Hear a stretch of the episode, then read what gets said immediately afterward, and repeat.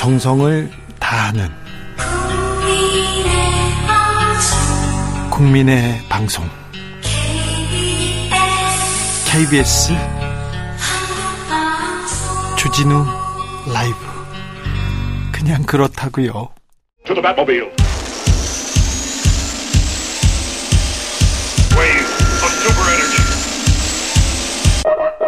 주 기자의 1분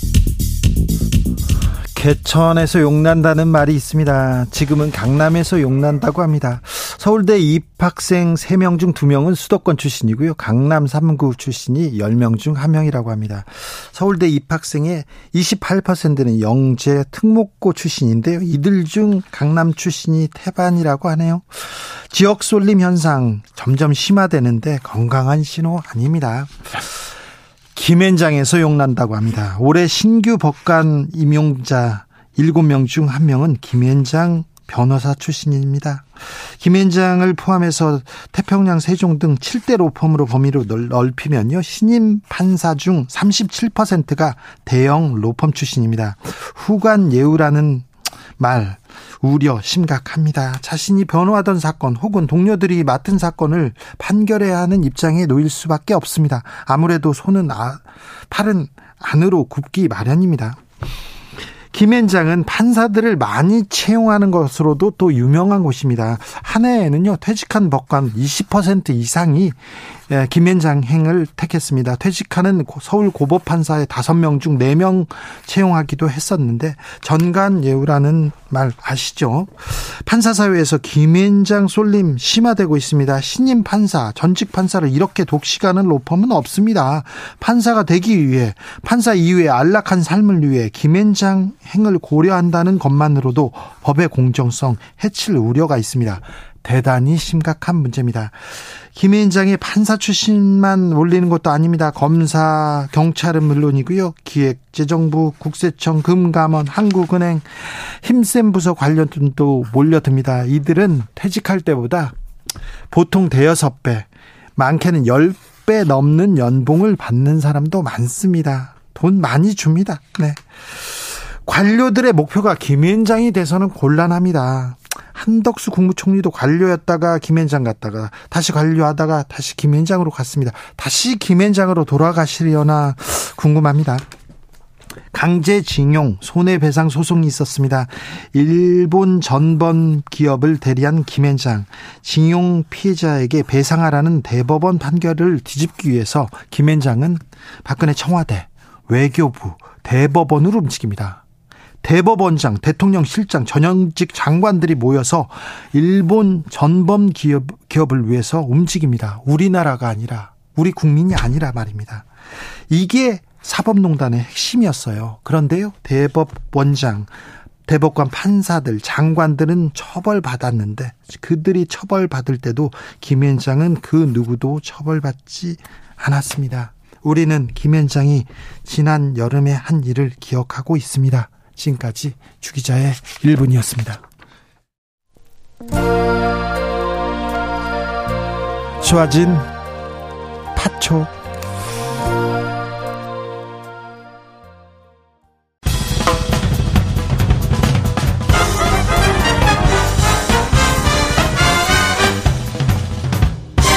훅 인터뷰. 모두를 위한 모두를 향한 모두의 궁금증 훅 인터뷰 정부에서 정부 조직 개편안 내놨습니다. 여가부 폐지를 비롯해서 여러 얘기 나오는데요. 음, 여야 대치 뜨거운데 야당의 협조를 얻어낼 수 있을지 아, 궁금합니다. 그리고 요 정부 여당이 민생을 위해서 어떤 정책을 펼치는지도 물어보겠습니다. 국민의힘 정책위 의장 성일종 의원님 만나봅니다. 안녕하세요. 예, 안녕하십니까? 네. 바쁘시죠? 네, 많이 바쁩니다. 네, 정책이 매일 쏟아집니다. 그런데 조직 개편안 이렇게 나왔는데 야당에서는 국면 전환용 꼼수다 이렇게 얘기합니다.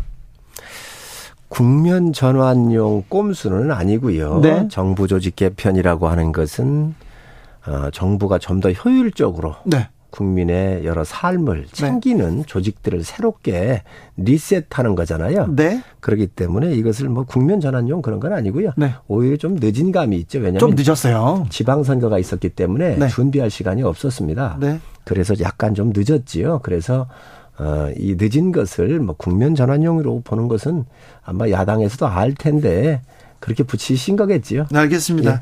예. 어, 핵심은 여가부 폐지인데 얼마 전에 해리스 미국 부통령도 성평등, 전 세계 여성의 권리 이런 얘기를 했는데 여가부 폐지한다 한국에서 그러면 아, 선진국 한국은 거꾸로 가는 거 아니냐 걱정하는 시각도 좀 있어요.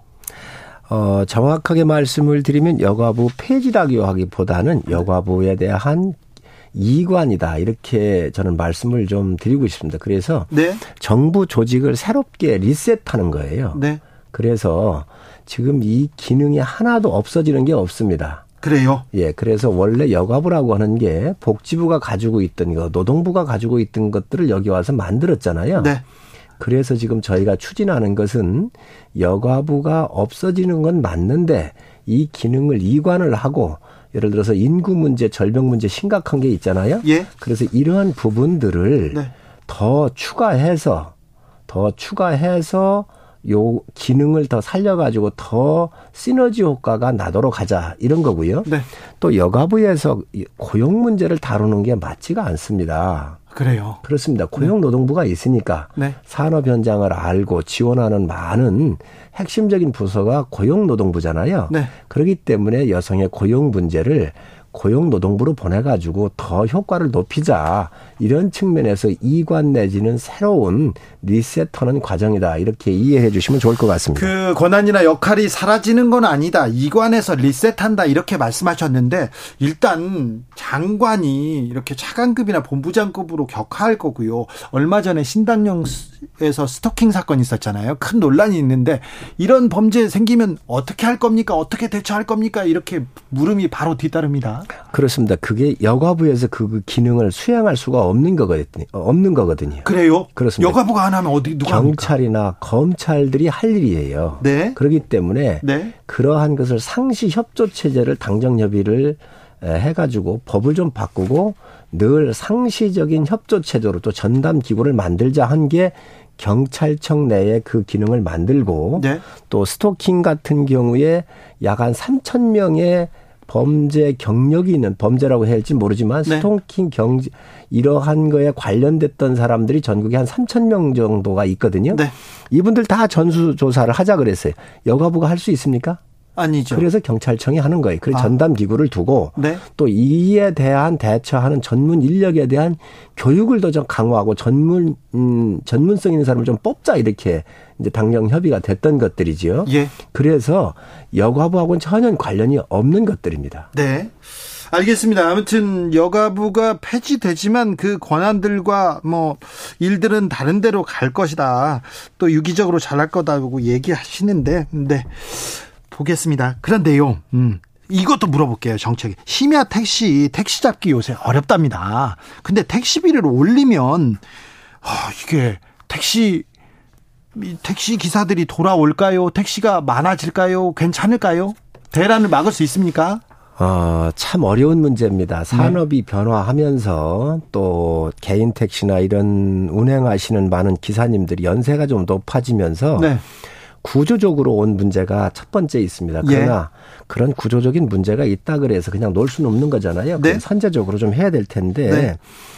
어, 지금 문제는 뭐냐면 이제 택시가 개인 택시들이 계시고 또 법인 택시가 있잖아요. 네. 그런데 법인에 있었던 많은 분들이 배달이나 그렇죠. 그만두셨어요. 택배 쪽으로 많이 이동을 하셨어요. 급여 차이가 있기 때문에. 네. 그리고 개인 택시는 또 연세가 많이 좀 드신 분들이 계시다가 보니까 네. 심야 쪽에 10시부터 한 3시 정도 사이에 네.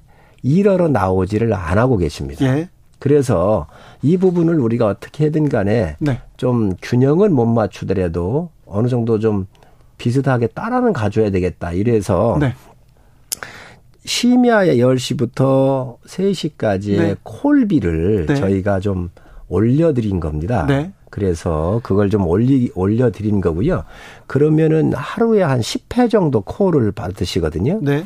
그래서 그러한 부분들을 좀 이렇게 보충하고 있고 여러 정책을 내놓게 된 것이죠. 의장님, 그런데요. 네. 택시비를 올리면 올리면 이게 택시비가 그 기사님들한테 가면 기사님들이 돌아올 텐데 주로 사장님들이 산학금 올려가지고 더 택시 기사님들은 아무런 혜택도 받지 못했다. 그 전에는 택시비 올렸을 때 그런 얘기가 나왔잖아요. 이번에는 그거 걱정 안 해도 됩니까? 이 부분을 좀 말씀을 좀 드려봐야 될 것 같아요. 택시비를 올리는 것은 지방 정부가 합니다. 네.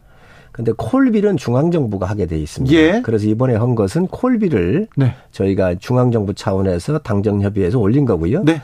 택시 기본요금이라든가 심야에 대한 할증에서 올리는 거는 서울시에서 하게 되거나 네. 또 경기도에서 하게 되거나 그렇게 한다는 말씀을 제가 드리고요. 콜비를 올리면 그건 기사님한테 갑니까? 그렇습니다. 그 100%다 가는 건 아니고요. 네. 어, 이것도 이제 시장의 기능이 있는데 네. 카카오 같은 큰 콜을 좀 많이 하는 데는 10%만 플랫폼 회사에다가 주고 예. 나머지는 다 기사님들한테 좀 가도록 하자. 이렇게 네. 지금 현재 개별 계약이 되어 있거든요. 네. 그런데 우선 이런 큰 회사하고는 정부하고는 협의가 돼서 아, 얘기를 합니까? 예, 어느 정도 한 90% 정도는 우리 기사님한테 갈 수 있도록 그렇게 조정하고 있다는 말씀을 드립니다. 아, 기사님들을 위해서 좀 챙기고 계시네요. 그렇습니다. 예, 실질적으로 어, 늦은 시간에 네. 이렇게 일하시는 분들한테 혜택이 네. 갈수 있도록 플랫폼은 플랫폼의 기능만 하고 예. 또그 수익이 어느 정도 나는 데는 고성 고정소에 놓고 네. 실질적으로는 기사님들한테 가는 게 전 맞다고 생각을 그렇죠. 합니다. 실질적으로 일하는 사람한테 혜택 그렇습니다. 가야죠. 그렇습니다. 자, 예. 택시비를 올 그런데요. 너무 많이 올랐어요. 택시비. 그러니까 좀 이거는 좀 좀 어떻게 좀 자제하게 좀 해주세요. 그래서 심야에 올빼미 버스라든지 여러 네. 가지 대책을 또 추가적으로 검토해서 지금 내놓고 있습니다. 알겠습니다. 예. 네. 의장님만 믿겠습니다.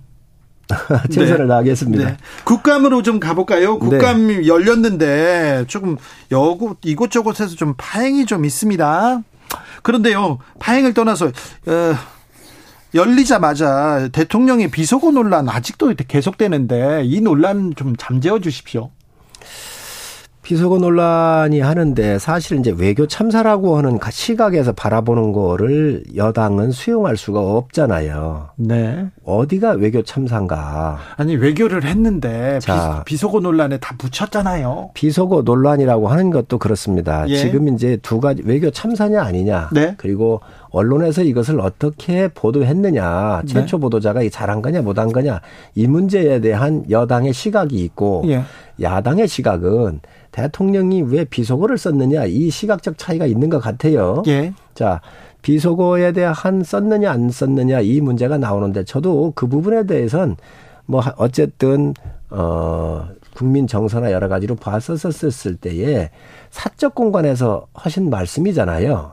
그리고 음. 시중에서 쓰시더는 뭐 XX 팔려 이런 말씀을 하신 네. 건데 네, 좀 부적절하네요. 그, 그런 부분들에 대해서 지적을 한다고 그러면 네. 좋습니다. 그러나 공, 이 대한민국의 공공방송이, 공, 공영방송이 네. 이거 확인도 안 해놓고 전문가마다 다 틀린 이야기 아닙니까? 그런데 그거를 자막을 조작을 해가지고 내보냈거나 또 그거를 국무성이나 백악관에 보내가지고 대한민국 대통령이 자기들이 판단한 대로 이래 이렇게 했다는데 너희 의견은 뭐냐 하고 묻는 거라든지 네. 이런 것들이 외교 참사인 거지요. 지금 언론 참사가 난 오히려 외교 참사가 아니라 언론 참사가 난 거 아니겠습니까? 외교 참사를 만든 겁니까? 언론 참사인 거지요. 언론 참사요? 그렇습니다. 실질적으로 뭐 전 정권 비판할 생각은 없지만 5년 내내 외교 참사 만들어 놨던 거 아닌가요? 한일 관계 다 망쳐놨고 한미 관계 비거거렸고 그리고 중국한테 친중국 정책으로 돌아갔지만 혼밥을 8끼나 먹고 오고 우리 언론인이 가서 얻어맞고 왔던 것 자체가 그런 것들이 외교 참사인 겁니다. 그래서 이런 부분들에 대해서 국정을 운영했었던 야당이기 때문에 서로들 이해할 수 있는 부분들인데 그저 뭐 하나 꼬투리 하나 잡아가지고 침소봉대하는 것은 전 바람직하지 않고요. 물론 네. 여당도 책임이 있습니다. 어, 정부 여당도 책임이 일정 네. 부분이 없다고 안 하겠지만 그런 부분들이 너무 과하다는 거죠. 알겠습니다. 사적 공간은 아니었는데 사적 공간은 아니었 아니죠. 다 공식적으로 끝나고 나가시다가 예. 이제 말씀 나눈 거잖아요. 예. 그리고 그게 언론에 찍혔지만 그게 정말로 분석하기가 어려운 면들이 있습니다. 알겠습니다. 네. 그런데요, 이 문제가 이게 봉합이 안 되고 계속 왜 박진 외교부 장관은 뭐 해임 건의안이 통과됐어요. 어, 그리고는 어제 외통위에서는 계속 이 박진 장관 퇴장 문제로 시끄러웠고요. 이 문제는 또 어떻게 풀어야 됩니까? 저는 해임 건의안 한 것은 야당이 과했다고 생각을 합니다. 과하다. 그렇습니다. 박진 장관이 뭘 잘못했지요? 외교 아니 그 대통령을 잘 못 모셨다. 외교 이번에 외교 순방을 갔다 왔을 때 여러 가지 미숙한 점이 보였다. 이렇게 이렇게 생각하는 것 뭐가, 같습니다. 뭐가 미숙하다는 거지요? 그렇게 잘한 건 없잖아요. 아니 우리가 네. 이걸 봐야 돼요. 네. 한일 관계에서도 네. 정말 3년여 만에 처음으로 정상 간의 만남이잖아요. 만났죠. 우리 태극기가 안 꽂았다고 안 꽂았다고 그러는데 그럼 일본 태극기는 꽂았었습니까? 일장기도 없었죠. 오고 가는 거예요. 먼저 왔었고, 네. 우리가 먼저 갔었고, 그 다음에 일본 수상이 왔고, 이번에 우리가 갈, 갈 차례 간 거예요. 그렇습니까? 그렇습니다. 그리 한 거예요. 그리고 한미 관계에서도 오늘 미국에서 그 레타가 왔다 그래요. 네네. 자, 그래서 한국에서 우려하는 이 인플레 감축 법안 같은 경우 충분히 다 알고 있고 네. 검토하기 검토하는 것 같아요. 그런 레타가 왔다 그러는데 네. 아니 그런 대통령의 48초를 만나더라도 실무자끼리 이러이런 얘기할 겁니다라고 사전에 다 조율한 거예요. 예. 그리고 짧지만 그 이야기를 전달한 거거든요. 네. 최선을 다해서 하고 있는데 그저 그거를 무조건 뭐가 잘못됐다고 자꾸 이렇게 깎아내리는 것은 국가적으로도 부적절을 하고 네. 그전 바람직하지 않다고 생각을 해요. 네, 바이든 미국 대통령이 윤 대통령에게 친서를 보냈습니다. 열린 마음으로 인플레이션법 아, 협의하겠다는 그런 친서를 보냈습니다. 그런데요. 그 민주당에서 해임 건의안, 장관 해임 건의안 이렇게 던집니다. 근데 이걸 또 풀어야 하지 않습니까? 정치적으로. 야당을 어떻게 설득하실 건지요?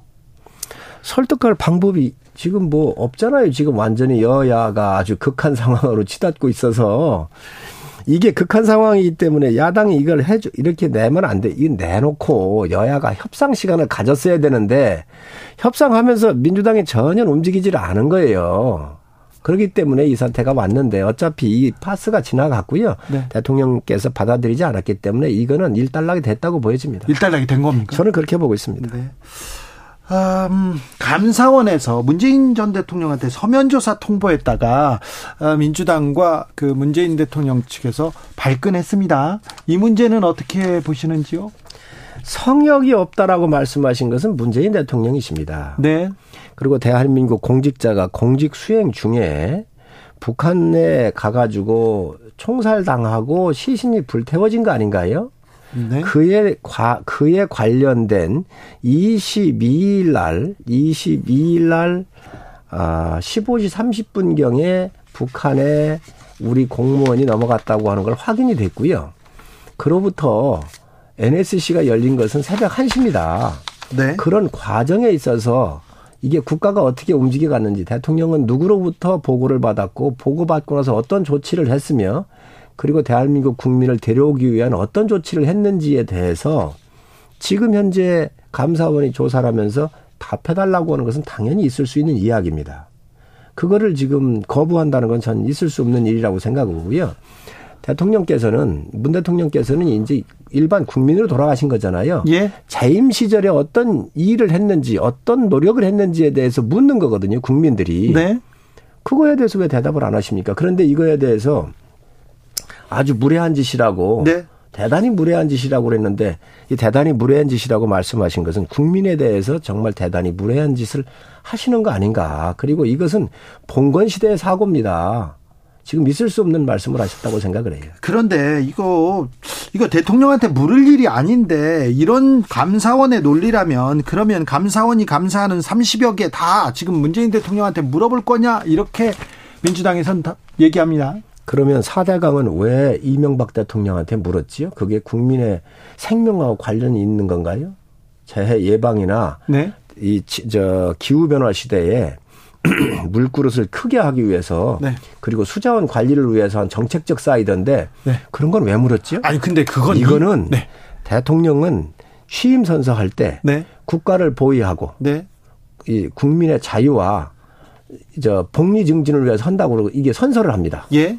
이 헌법 정신에 맞는 거 이게 위배되는 거예요. 국민을 한 사람 한 사람을 지켜야 되는 것은 아무튼 그 4대 강은 이명박 전 대통령이 소신이었고 계속 추진했고 그것도 그것도 물었어요. 예. 그것도 물었고 박근혜 대통령한테도 물었고 다 물었습니다. 전 정부들이. 그런데 아, 감사원이요. 그 문재인 정부 시절에 임명한 사람들 기관장이 남아 있는 거기만 감사를 하고 있어서 약간 국민들이 국민들과 또 야당에서는 오 이거 너무 좀 편파적인 거 아니냐 이렇게 좀 의심합니다. 지금 감사원장 문재인 정문 대통령이 임명하신 분입니다. 그리고 감사원은 과거 거를 되돌아보는 거잖아요. 네.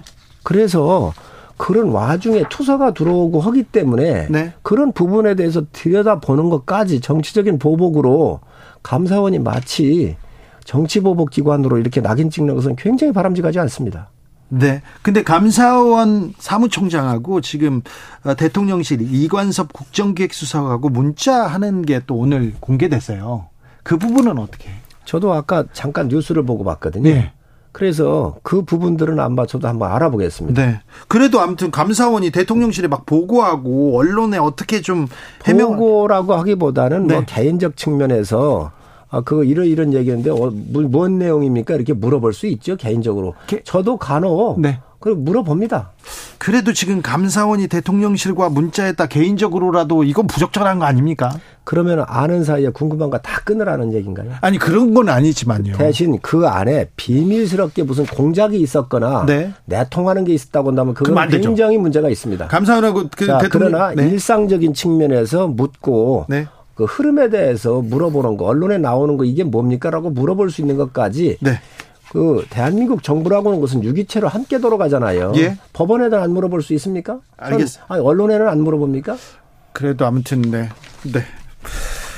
국방위원이니까 하나만 물어볼게요. 정책위 예. 의장이시고 정책들도 다 물어볼 게 너무 많습니다. 이것도 하나만 물어볼게요. 일본 자위대가 한미 연합훈련에 이렇게 합류해 가지고 독도 주변에 와서 훈련한 거 이건 어떻게 봐야 됩니까? 정말 부적절한 걸 잘못한 겁니다. 어제 제가 얘기를 했는데 네. 어, 안규백 의원님 같은 경우는 국방위원장이까지 하셨잖아요. 예, 예. 국방위 오래 계셨죠. 한미일 잠수함들이 훈련할 때는 신호음을 네. 포착된다든지 네. 여러 가지 위치가 확인되면 군사적 기밀이에요. 이거 얘기하면 안 되는 거예요. 그리고 이 장소는요. 네. 단 해협 수역이 아닙니다. 외국 모든 군함들이 왔다 왔다 갔다 하는 그 구역에 일본 쪽으로 훨씬 더 가깝습니다. 독도 근해가 아니고요? 그렇습니다. 독도로부터 180km가 떨어져 있는 데고요. 그 다음에 일본은 130km인가 그래요. 그래서 그 모든 나라들이 아무 아무 군함이고 왔다 갔다 하는 그 권역에 가가지고 했는데 네. 우리한테는 이 잠수함을 추적하는 초계기가 17대밖에 없어요. 예. 일본에 많다면서요? 일본은 100여 대가 돼요. 예. 그렇기 때문에 북한의 이런 핵 위협이나 여러 가지가 있기 때문에 네. 이러한 것들을 하는 게 국가 안보에 상당히 도움이 저는 된다고 봐요. 그런데 이런 것들을 발표하는 것은 지극히 잘못된 일입니다. 독도 근해가 아니다. 독도에서 그, 훈련하는 건 안 되죠. 그렇습니다. 저희 근해가 아니고요. 네. 벗어나 가지고 국제적으로 다 다닐 수 있는 그 권역에서 한 겁니다. 네, 알겠습니다. BTS 병역 특례는 정치권에서 얘기를 안 했으면 좋겠는데 계속 정치권에서 얘기가 나오는데요. 지금 왜 이 말씀을 드리느냐면 네. 지금 42개의 예. 어, 대체 복무 제도가 있거든요. 예. 예를 든다고 한다면 동화 콩쿠르 무용 신인에서도 대회에서도 우승을 하면 병역 특례가 줍니다. 그렇습니다. 네. 싱가포르 저 저 저 저 칠레 같은 데 가서 우승해도 삿포로 가서 우승을 해도 주고 그렇습니다. 국내에도 이런 게 다섯 개나 있어요. 그런데 지금 현재 BTS 같은 경우는 그러한 기준이 안 빠져 있는 빠져 있는데 네. 대중 문화계 빠져 있는데 대중 문화야말로 세계 문화를 주도하고 있는 mainstream이잖아요. 네. 그렇기 때문에 이 옛날 기준 자체가 잘못돼 있다. 네. 그래서 그 옛날 자체 옛날에 만들어 놨던 기준이 불공정하기 때문에 기준을 다시 만들자. 그거를 새롭게 해서 네. BTS를 위한 게 아니라 제2의 제3의 이러한 문화인들이 나올 수 있도록 조정을 하자고 하는 게 지금 국회에서 얘기하고 있는 겁니다. 알겠습니다. 마지막으로 하나만 물어볼게요. 고등학생이 윤석열차 관련된 풍자 만화 그렸는데 문체부에서 공개적으로 경고했습니다. 이거 고등학생이 풍자 만화 그린 건데요. 풍자는 전 누구나 다 할 수 있다고 보여지고요. 네. 지금 고등학생을 저희가 이야기하는 게 아닙니다. 예. 어느 누구든 뭐 그런 걸 다 할 수 있는 거 아니겠습니까? 네. 그러나 이거를 운영하고 있는 그 기관이 네. 정치적인 목적이나 또 이 기금에 대해서 사용하는 기관의 이름에 대해서 사용하는 거에 대한 그 규칙을 지켰느냐 안 지켰느냐 네. 이것들을 문제 삼는 것이지 뭐 고등학생의 그 그런 그 창작 활동에 대해서 얘기하는 건 아닙니다. 알겠습니다. 잘 네. 들었습니다. 네네. 네, 여기까지 듣겠습니다. 국민의, 국민의힘 성일종 정책위 의장이었습니다. 감사합니다. 네, 감사합니다. 정치 피로, 사건, 사고로 인한 피로, 고달픈 일상에서 오는 피로. 오늘 시사하셨습니까? 경험해보세요. 들은 날과 안 들은 날의 차이. 여러분의 피로를 날려줄 저녁 한 끼 시사. 추진우 라이브